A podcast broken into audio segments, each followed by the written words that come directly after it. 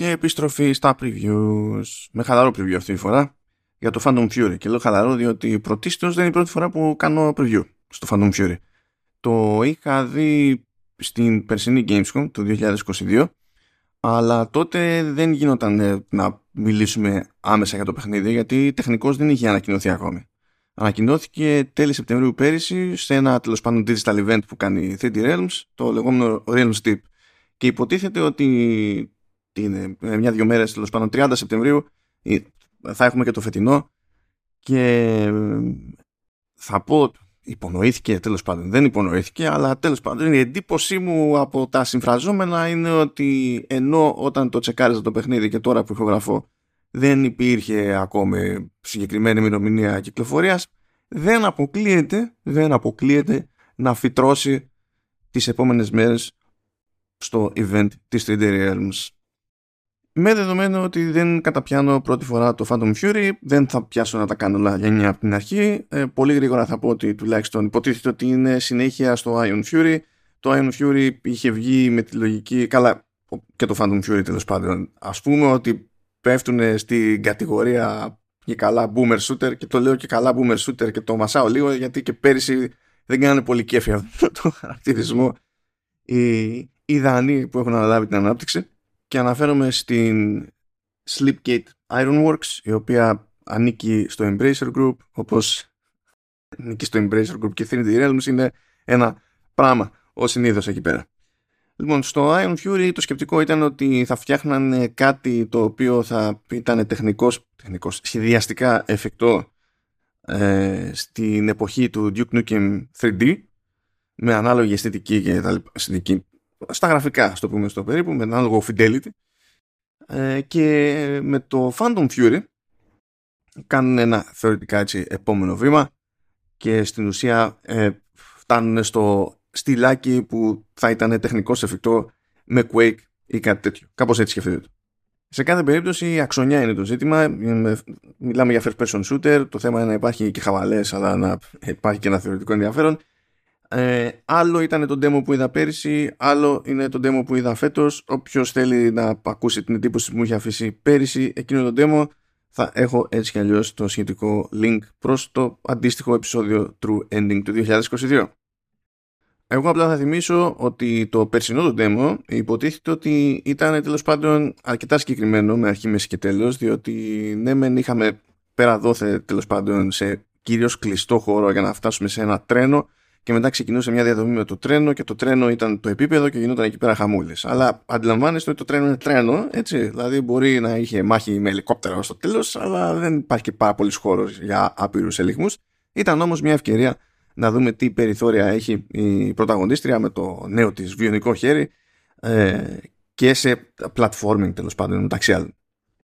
Οπότε το demo αυτή τη δόση φρόντισαν να είναι κάποιος χώρος που είναι πιο ανοιχτό. Και επειδή εξ αρχής έχουν πει ότι το παιχνίδι και καλά είναι συνδυασμός ε, ε, είναι συνδυασμός ταινίας δράσης και του λεγόμενου road movie μιας άλλης εποχής, 80s, 90s κτλ. Οπότε αυτό πηγαίνει πακέτο και με μετακίνηση από περιοχή σε περιοχή, με τις αντίστοιχες αλλαγές στην αισθητική και πότε πιο κλειστά επίπεδα, πότε πιο ανοιχτά επίπεδα. Όταν λέμε πιο ανοιχτά επίπεδα, έτσι δεν εννοούμε τέλος πάντων πηγαίνουμε και είναι open world, έτσι δεν είναι αυτό το, το concept. Αλλά τέλος πάντων, άλλο να είμαστε σε ένα τρένο και άλλο σε μια περιοχή με διαφορετικά κτίρια κτλ. Μπορούμε να πάμε όπως νομίζουμε, όπου, όπου νομίζουμε. Σε, αλλά είναι εγκαταστάσεις που και πάλι έχουν αρχή, μέση και τέλος.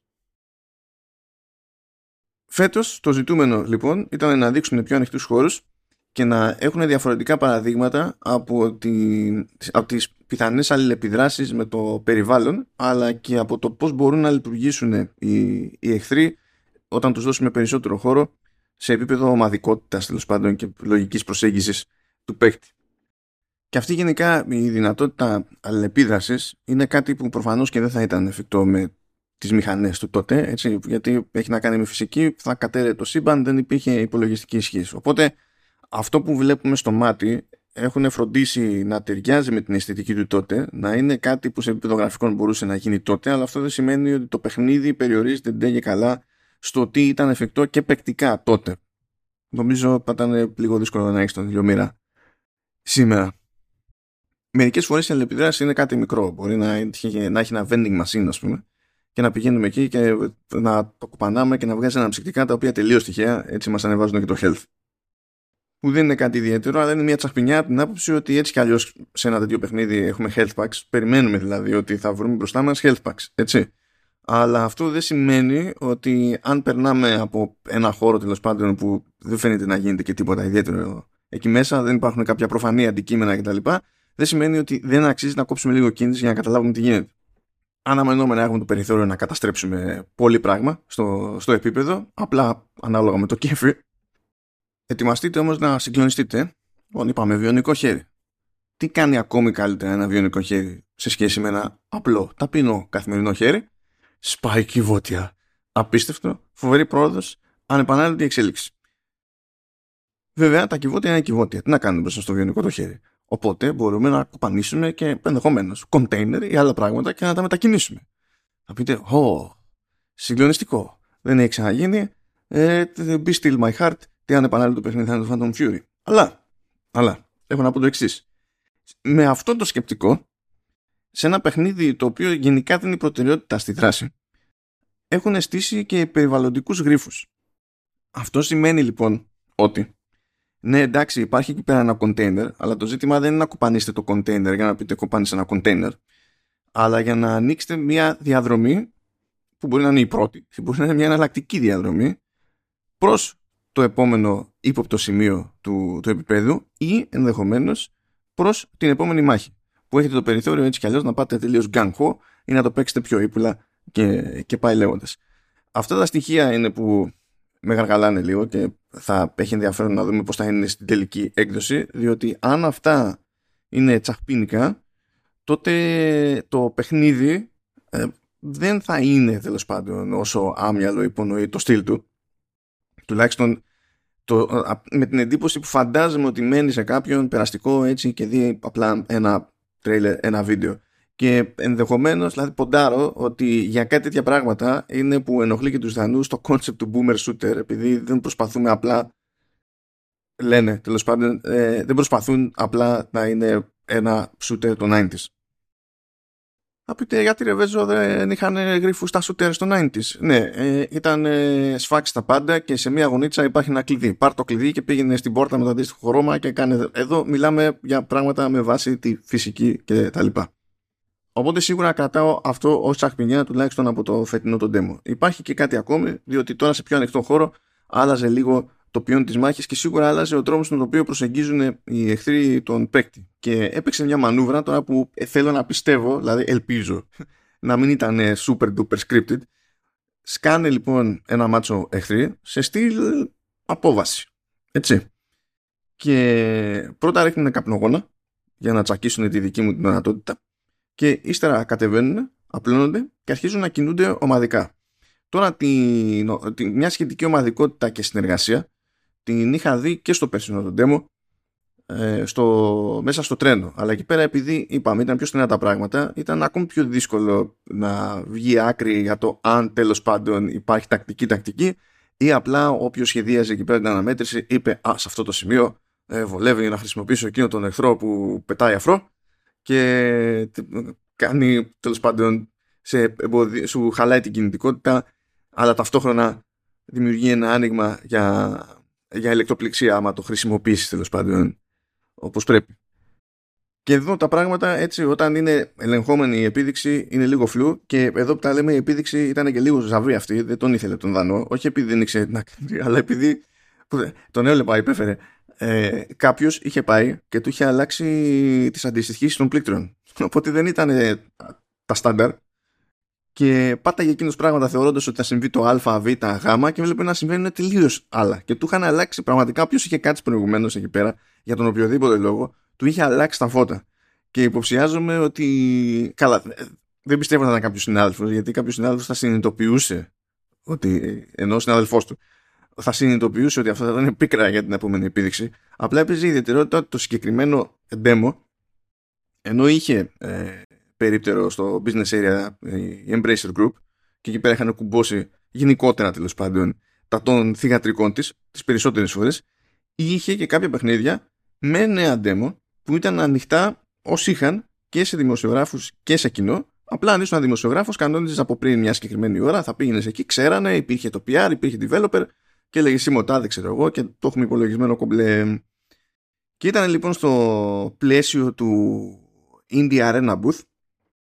Οπότε αυτό σημαίνει ότι με εξαίρεση την πρώτη μέρα στην έκθεση που κυκλοφορούν μόνο επαγγελματίες, μπορεί κάποιος σε κενό, ας πούμε, που είχε το περιθώριο να δοκιμάσει το παιχνίδι, κάποιος επισκέπτης. Δικαίωμά του, του ανθρώπου δεν είναι αυτό το θέμα, να έχει συνηθίσει τελείως αλλιώς και να θεώρησε λογικό εκείνη τώρα να πει ότι σε ένα demo unit εδώ θα κάνω τα πλήκτρα όπως μου γουστάρει και ο επόμενος να πάει να κόψει το λαιμό του. Και είχε καεί ο Δανός. Είχε, είχε καεί. Δηλαδή, είχε, ο προηγούμενος είχε καταφέρει και είχε σκίσει ακόμη και, το, και την αλλαγή του όπλου, ας πούμε. Τα είχε κάψει όλα.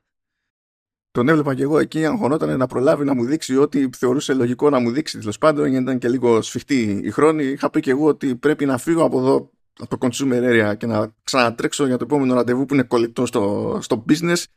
Οπότε πάμε εκεί πέρα να προλάβουμε και είχε, είχε, είχε φρικάρει το άτομο. Είχε φρικάρει τελείως. Έκανε ό,τι μπορούσε.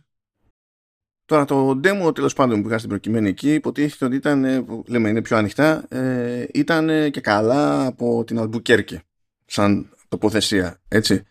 Ε, καμία σχέση με το περσινό demo, ε, καμία σχέση και με μια άλλη τοποθεσία που έχουν αποκαλύψει, που στην ουσία είναι το Σικάγο και εκεί πέρα θα είναι τέλος πάντων αστικό τοπίο, λίγο ενδιάμεση κατάσταση, δηλαδή πιο εύκολο να μπαίνει στη λογική κτηρίων, διαδρόμων κτλ. Οπότε όχι τόσο ανοιχτή όσο αυτό που είδα εγώ, αλλά προφανώς πολύ πιο ανοιχτό το πεδίο σε σχέση με ένα, με ένα τρένο. Τώρα από εκεί και πέρα, όπως συμβαίνει πολλές φορές με τέτοιους τίτλους σε αυτό το είδος, αλλά και με τίτλους της 3D Realms που έχει αναλάβει τέλος πάντων την έκδοση 3D Realms, αλλά και δηλαδή με το ποιος είναι ο developer σε κάθε περίπτωση, ε, αυτό που τάζουν σε πρώτη φάση είναι έκδοση PC. Και αυτό είναι που τάζουν και τώρα. Βέβαια, όχι πάντα, αλλά τέλος πάντων το πάνω κάτω προβλεπές σε αυτές τις περιπτώσεις ε, είναι κάποια στιγμή αργότερα να δούμε και εκδόσεις για PC. Α, κάτι τέτοιο έχει γίνει και με το Ion Fury, το οποίο έχει κυκλοφορήσει το 2019 σε PC και το είδαμε σε κονσόλες την επόμενη χρονιά, το 2020. Φαντάζομαι όλα αυτά είναι, είναι θέμα χρόνου. Αν πιάσει τόπο στο σύνολο έτσι, και αυτό το δείγμα που είδα από τσακπινιά εδώ και εκεί και στο φετινό το demo και στο περσινό ακόμη καλύτερα. Α, και όσοι ενδιαφέρεστε για μια αστεία ιστορία που μπλέκει το, τον προκάτοχο του Phantom Fury, το Iron Fury και τους Iron Maiden, ακούστε το αντίστοιχο επεισόδιο του True Ending, δεν πρόκειται να πω το ίδιο πράγμα από την αρχή. Αυτά για το συγκεκριμένο preview. Χαιρετώ άπαντες και στο επόμενο θα έχουμε πάλι preview. Αυτά, γεια και χαρά.